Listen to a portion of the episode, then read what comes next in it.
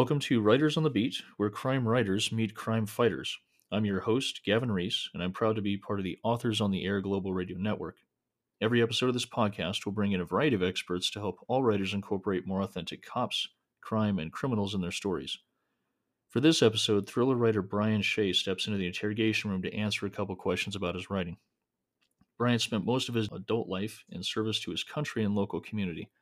He honorably served as an officer in the U.S. Navy, in his civilian life, he became a cop and reached the rank of detective during an 11 year law enforcement career in Texas and Connecticut. Somewhere in the mix, he spent five years as a fifth grade school teacher. His latest release, entitled Murder 8, is the fifth in his Agent Nick Lawrence series and released last month.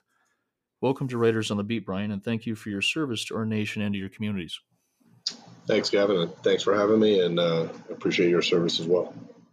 Oh, I, I, I, was having too much fun to call it service, man. I, I, uh, I, I, absolutely love the, the, the Nick Lawrence prequel um, entitled Unkillable. And it's such a great introduction to this character. And I'm working my way through Murder 8 now.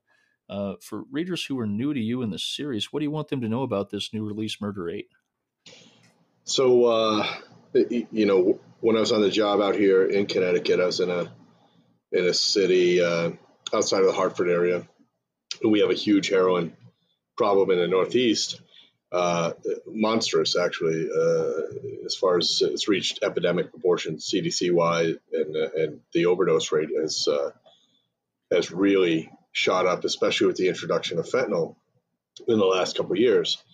And um, I I try to take that real world um, situation that, that I was facing when I was a NARC um, and then kind of try to give an entertaining twist. But hopefully, the the readers uh, outside of this area that may may not have that exposure, you know, see what kind of the dilemma we're facing and and the, the devastation it has on community.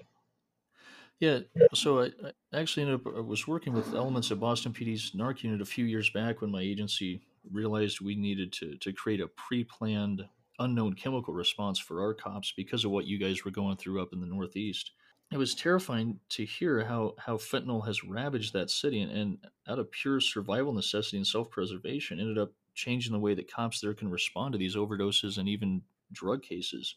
It doesn't sound like you had to do a, a whole lot of research to get all the details right because you were actually in the thick of this.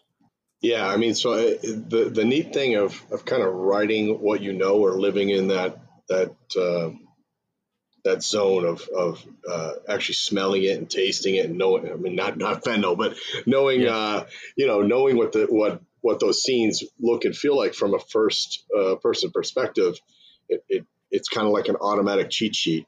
Um, but what I really want, and, and that's what I wanted to do. I wanted to give people, because I don't think a lot of people really understand, um, you know, how dangerous it is. So I go around the state and I teach. I still teach um, a variety of, of topics. One of one of which is narcotics, and um, and fentanyl is and, and heroin uh, are, are, two big pushes mm-hmm. uh, in my instructional piece. And and the dangers, like uh, you'd be surprised how many cops, even in this, in this general area, aren't aware that you know fentanyl in powder form it can take as little as a couple grains of sand, like size wise, uh, to have an overdose effect, meaning potentially be life threatening. And the other scary thing is it can be absorbed, obviously, through injection, which uh, uh, users is their typical method of ingestion, uh, but are snorted. But even more scary is transdermal. So, meaning mm-hmm. if you touch it,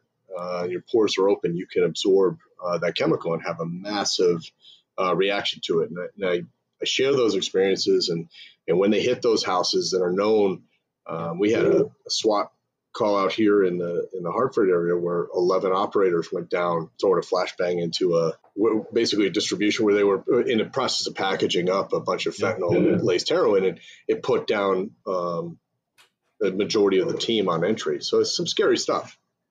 Yeah, that stuff is really incredibly terrifying, and, and especially when it gets aerolized like that. You know, it's you can't see it. You're probably not going to smell it or taste it until it's it's too late and it's already in your system. You know, it's it's I I, I cannot imagine a worse enemy.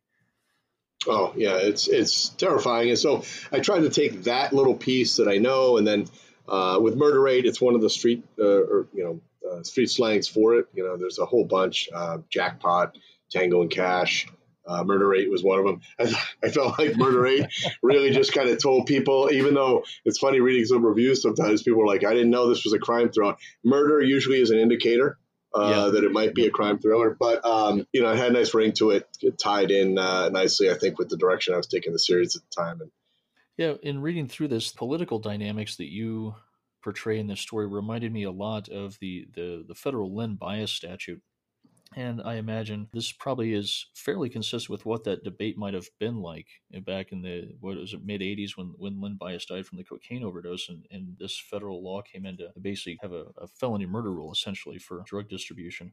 Did you intentionally draw that similarity or draw upon any of that uh, that historical reference?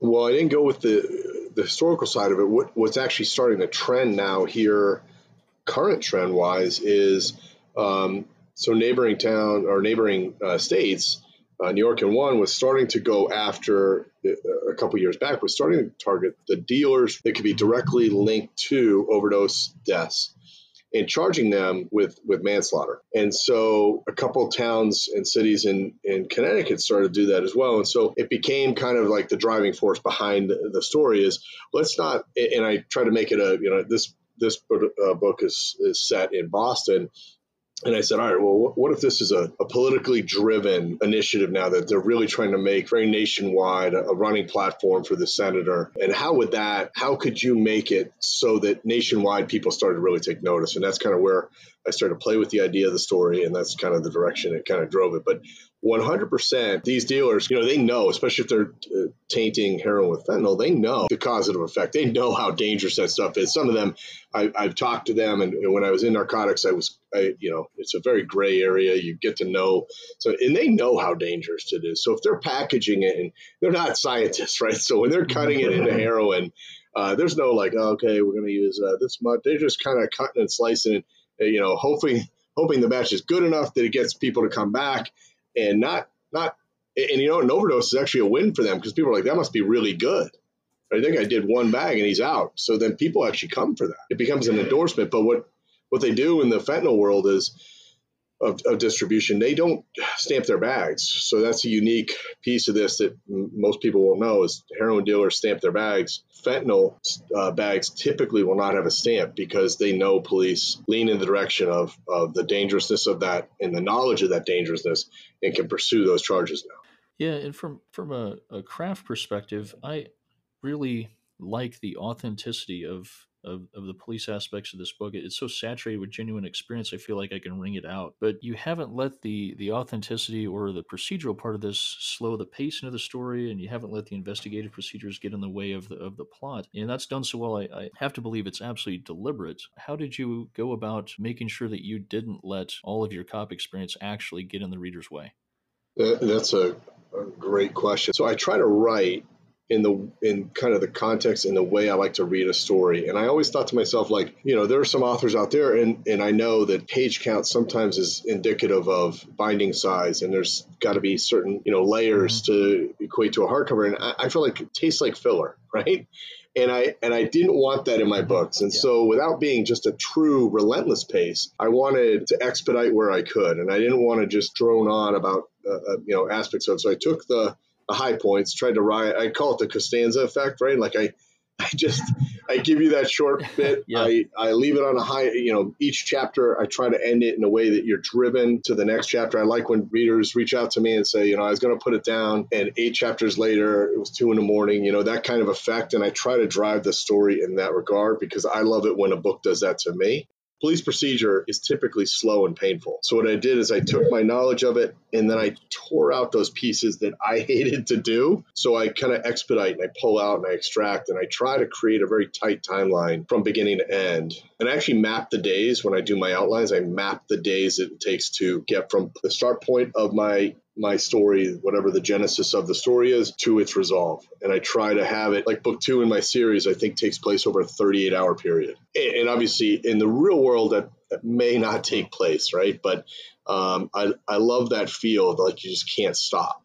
How do your characters form in your mind, and where do you go about crafting fully formed villains, especially in a story like Murder 8, where you've got to get readers to relate to or at least understand people like drug dealers and drug traffickers? So I, I try to take and, and, not specific people, but elements of people that I've known right in my life. And so the drug side of it was kind of easy. For the time that I worked in narcotics, and even when I was a street cop, and the connections I made, the world, especially like TV and movies, wants to paint drug dealers as these very like cookie cutter, uh, like a caricature. Yeah, yeah. It, it, they they're just out there and they don't. They're not real people.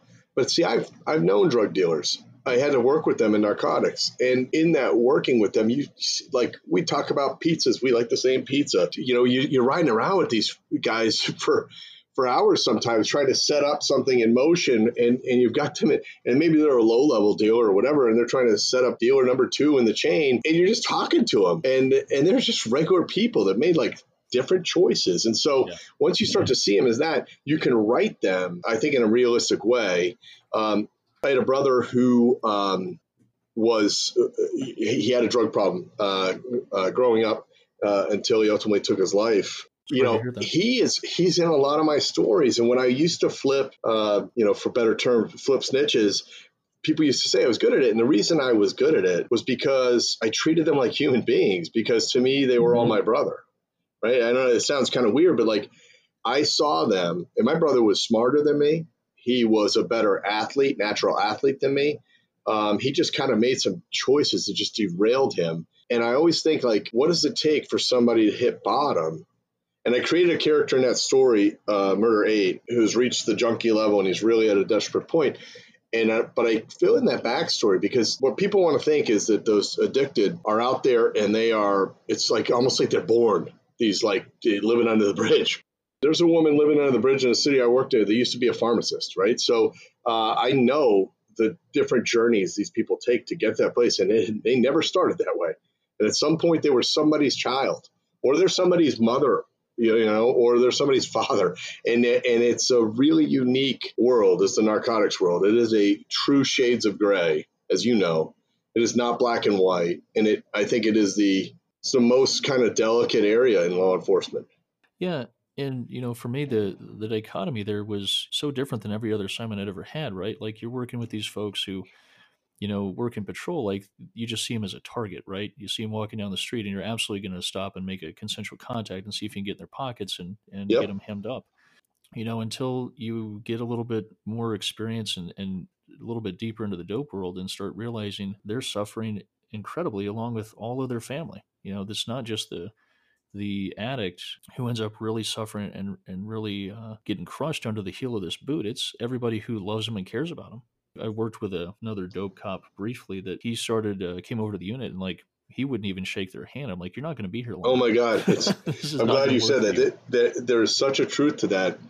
People used to say that to me, you know, like, I mean, I was also our unit's proctologist, right? So if you hit it, I found it, right? So I'm pretty much, I'm a gamer when it comes to, to digging it out. But um, you know, but I, I, I never felt, you know, hey, I may hit some sanitizer after that conversation's over, but I never felt that disconnect. I, and, the more I humanized them, you know, I, I, I don't know how many times, you know, an addict would say to me, you know, we're in, we're in the point of processing them for whatever little amount of drugs we had, right? Because the point was you arrest them and then it's leverage right? And it's a mm-hmm. weird game. Yep. And and the arrest means nothing. When you're in patrol, you used to think those drug arrests mattered. You know, you get that patrol guy that like keeps a tally. Hey, I had five drug arrests, you know, this week. I'm really good, right? But then you you go back and you look, and you're like, without any point and purpose beyond that arrest, then it's a complete waste of time and police resource, right? If you could take that arrest and go up four rungs in the organization and maybe get somebody that's actually out there doing some damage, then it matters, right? So but I found those people to be actually, for the most part, like really interesting. Sometimes I enjoyed their conversation more than other cops. And I know it sounds crazy, but like I just did. I just I found them to be very like, yeah. and and that was that was what gave me kind of uh, I guess an ace in a hole in, in in in flipping people is I just I'd spend hours hours with them after an arrest, just sitting in a room and like my unit would go home. Sometimes those guys would go home. They'd be like, all right you're gonna still keep talking. All right, I'm gonna go. And and and I had a couple theories on why I did it. A, I know a junkie's turnaround. Once they get fixed on the outside, they're probably not going to give you any more intel. When they're sick, it's like I call it the invisible phone book. You just it's like beating them. You know, they just they're going to yeah. give you that yeah. info they wouldn't give a day from now, right? But I also didn't mind the conversation. Sometimes the smells were, were painful, but uh, you know they are human beings, and they say you're the first crop to treat me like a human being. And in, some ways, that was kind of sad to hear, right? Because how many times has that person been arrested, right? Like, it's a, this guy didn't rob my house. This guy didn't burglarize my car. You know, it, you know, he had a couple bags of dope on him when, when you found him. Like, what kind of monster is he really? On the flip, too, I think of it as in a world where police are struggling to maintain face, you know, where everybody's got a cell phone out and every story's being told in 14 seconds after it happened with a three second clip we are at times targets, right? And I remember being in one of the project sections in the city I worked in, and I was I was in having a difficult time with uh, an arrestee, and one of the kids who's now serving for a gun charge, a shooting, but came out and blasted the neighborhood verbally to back up because at some point I don't even remember when I did it. I treated him fairly and it was like having a personal bodyguard while I was actually arresting his brother. Mm-hmm. Where uh, you know what I mean? Where it could have easily turned into something ridiculous. Wow. He stood by and actually berated his brother for offending me. Yep.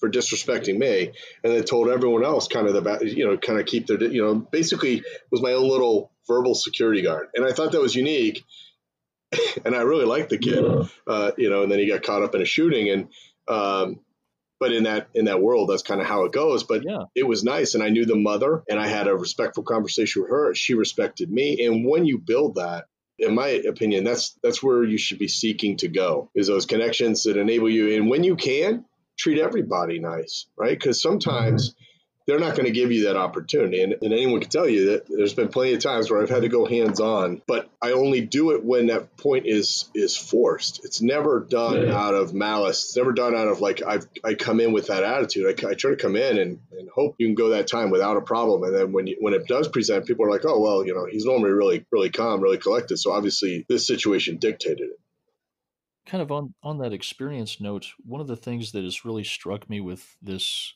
uh, this book, Murder Eight, is that you write about your character's spec ops experience with the confidence of someone who's who's been there and done that. It doesn't need to try to impress the reader or convince the reader that you know what you're actually talking about, which begs the question: Were you secretly in spec ops and you're keeping it off the public radar, and we shouldn't even talk about it now, or do you have a really great technical advisor? So it's a funny story. So I initially uh, graduated from Northeastern in Boston and uh, I, I, commissioned into the Army, into the infantry, but was able to do an inter service transfer to the Navy. And, and with that, I uh, transferred into uh, the basic underwater demolition SEAL class 217 mm-hmm. in 97. And uh, I lasted it's it was a brutal program, and I lasted uh, in it until February of '98, and then I I rang the bell, and then I ended up serving my time. You know, in other capacities as, a, as an operations officer, basically a general aviation officer on an aircraft carrier, forward deployed, and a unique experience in and of itself. But it was interesting. So there's a piece of the spec ops world that, like, uh, just a taste of it. So in book one, there's a character, Declan Enright, who every experience he had in book one, as far as training goes, was a personal experience of mine. And it was a cathartic release. I don't usually talk about it. I, you know, it was a, uh, I wasn't pleased that I left the program. It's probably one of my life, one of my big life regrets, but it was a unique class. And I still keep in contact with some of the guys that, that went on. And what I wanted to do in those characters, because they are done quite a bit in stories, is I wanted to make them real people. And the character in book one, who carries through the series, but is he was basically the main protagonist in book one. In the Nick uh, Lawrence character was kind of his shadow. And then I decided to, to carry the series with Nick because of the crime element. It enabled me to touch on different crimes, whereas I knew where the Declan character, spec ops wise, it would be so Jack Reacher esque that I felt like it's been done. And I try to do kind of a mirroring of the of the two worlds. And I felt that the Nick drove the Nick character drove the story forward. But yeah, I try to make Declan as unique and human as as uh, an operator could be. Right. In marrying those two worlds, I really like the way that you've created this Valhalla group, right? The the the non government agency that's you know basically off off books and does some contract work for the government domestically, kind of like a, what I imagine a, a Blackwater triple canopy would be, you know, working inside the U.S.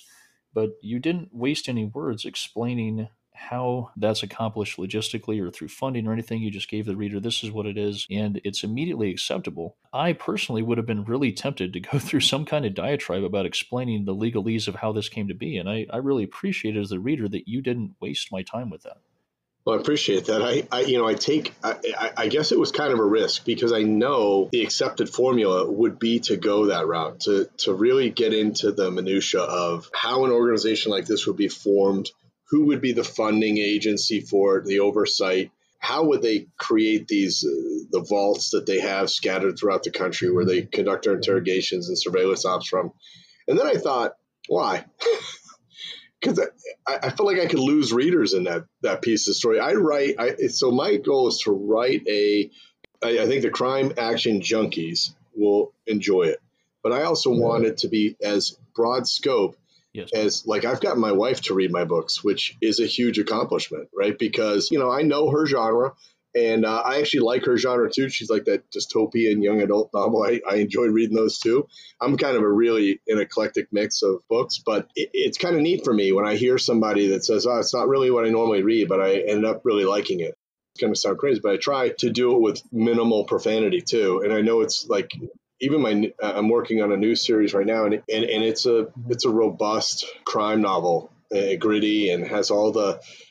There's not one f bomb in the whole book, and the reason I did that is I want everyone to be able to read it. Wow. You know, I have a, a, teenage daughter who likes to read my books, and I keep thinking to myself like, ugh, you know, like do I really want her to to be bombarded with her dad dropping the f bomb, you know, in, in multiple pages? And I know that's how we talk, and if if Mark Wahlberg's listening and he wants to make one of my books into a movie, I I uh, yeah. I know he'll put the f bomb in, and I appreciate that because I like his his. Uh, I think it works well for him. But I, in the story, sometimes people people can fill it in. If you're if you drop it every other word, which in my normal dialect I have a tendency to have to hold back a little bit, like it does come out. I was a sailor, right, by trade, so I have I have to curse. I just feel like people can fill it in, in their minds where they want it. They fill they feed that gap.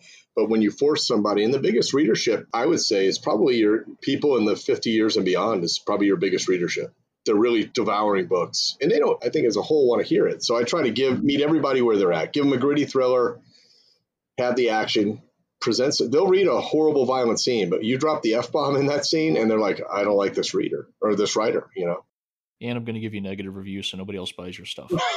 right.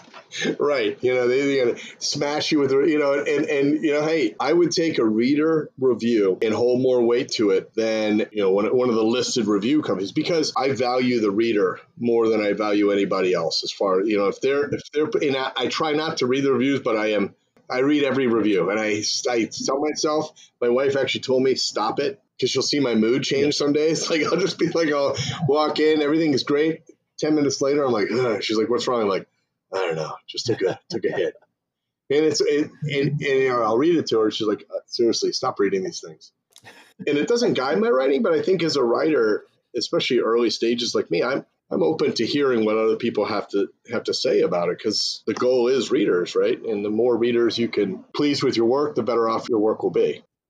Yeah, that's one of the mistakes that I made early on was that exact thing. And the first couple books in, in my crime series, uh, the language was very authentic for what it sounds like walking through a detective bureau. Right. After like you know three sim- or three consecutive reviews about you know is a really good interesting story, but there was an awful lot of swearing in here. like I realized I needed to tone it down, and then I did a Control F on the F word, and uh, I was really surprised. So it, it, I cut a couple pages out just taking that out. It's it's funny. I I actually asked a group of authors that I'll say encircle me to really help me. And I, I posed that question: Can you write a gritty crime thriller without the f bomb? And and I, it was kind of unanimous that yes, you can. But if it needs to be said, then say it. And so I looked at where, like my my detective isn't going to say, "Oh, fooey," right? Like that. Then people would say, "That's crazy." Right? Or, or, or if they, you know, they, they stump their toe or get shot and they go, ah, shiitake mushrooms, you know, like, yes. you know, that people will be like, what? It would be as damaging as the other way. They, you know, you enough people saying like, what is this? children's book, right? So, um, what I do is I, I look at sentences where I would normally use it, and then I try to restructure the phrasing of that sentence or paragraph so that it may, may not need it, and, but the point and impact of what would be said is still there. And hopefully I've done it. Um, hopefully people won't come away and say it's like a cozy mystery because I don't write those. Yes. It's a delicate balance. Do you remember the, the moment that you first realized you could write and that someone besides your mother wanted to read what you had to say?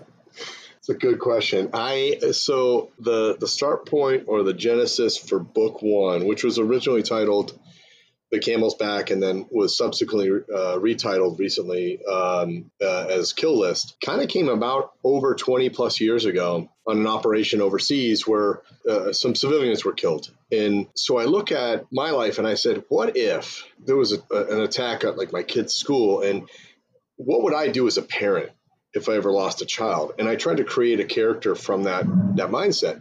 And so that's kind of where it started long, long ago. And then um, when I was a cop in, in Texas, I used to run the San Gabriel River, which is in Georgetown, Texas, which is where I used to live. And that's where I was a police officer. And I used to run the river, and, and Varsity Blues was filmed at that football stadium there. And I used to run by it. And, and I thought to myself, because because Friday night football in Texas is like religion. And I thought to myself, there was no barrier to the stadium at the time. And there was, and that's where one of the attacks in book one comes from is that run. Every day I thought, how simple could these soft targets? And so these things started like really circling in my brain. And I started this book multiple times from multiple different angles until a few years ago, my teenager said to me, we were on a daddy daughter vacation. And it was after I had gone into sex crimes. And it was really bothering me working in sex crimes because it was primarily children because they couldn't talk about it. No one wanted to hear those stories. I mean, nobody wants to really hear cop stories unless they're funny. Like narcotic stories were always funny. You know, yeah. breaking a glove in somebody's ass when you're looking for crack, that's funny stuff, right? Um, and, uh, you know, people can enjoy that. No one is going to enjoy a good yarn about a horrible, uh, you know, uh, uh sex crime.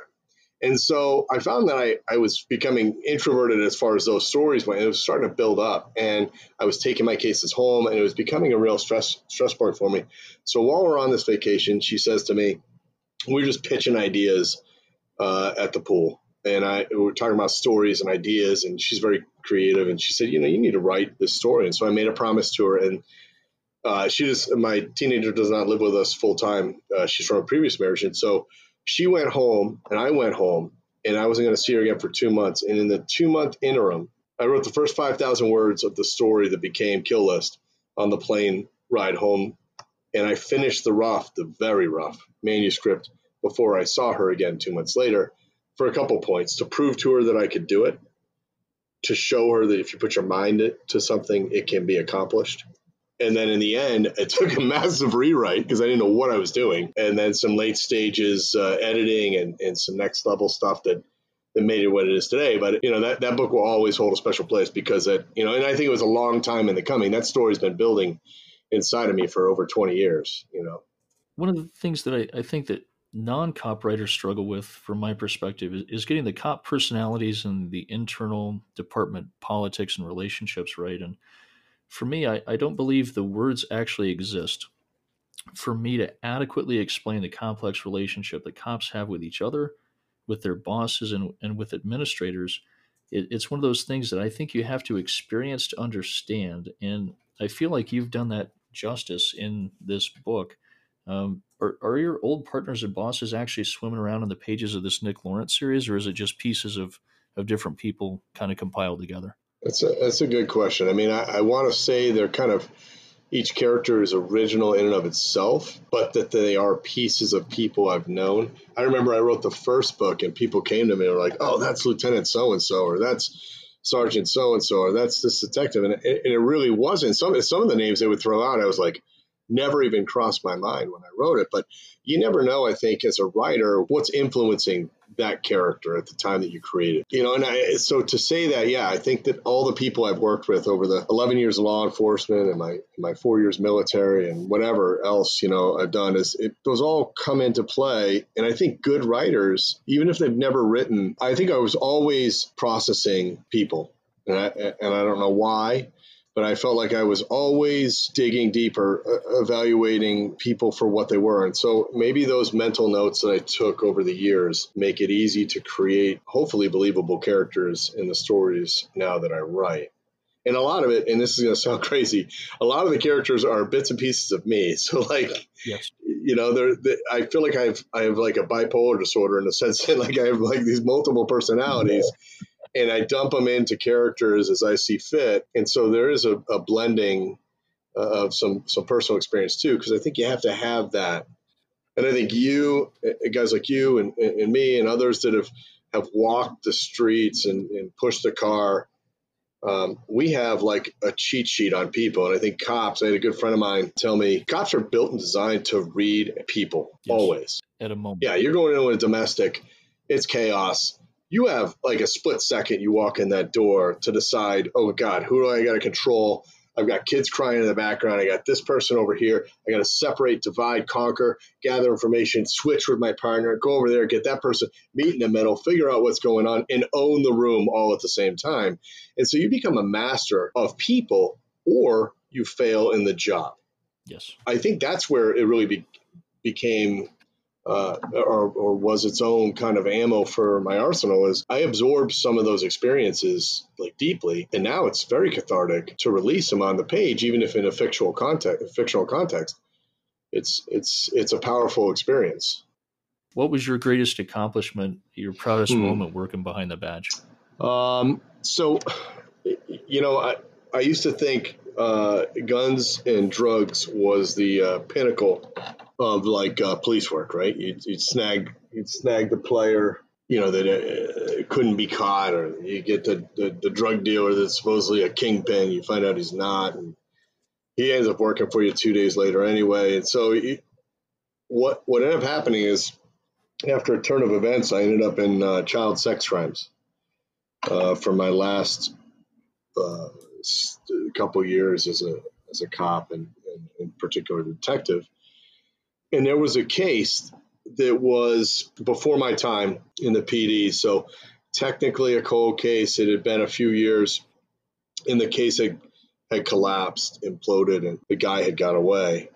But then I had a, a new victim, um, and he was a serial pedophile. And what ended up happening is I went back into the old case, and I was able to go and build a case around the information I had, and then go back and look at the old case and find points of fact that actually could have been used in prosecution and was able to, to effect a, a multi case warrant for him. And he was out of state at the time, so we had to go and extradite him and get him arrested and coordinate with other units and other departments and, and brought him to justice and, and hopefully where he'll stay for a very long time. But that I'd say was probably my best case as far as I mean, I had many good cases, but that one, I just felt like it got somebody that was going to hurt little kids for the rest of his life. It got him off the street.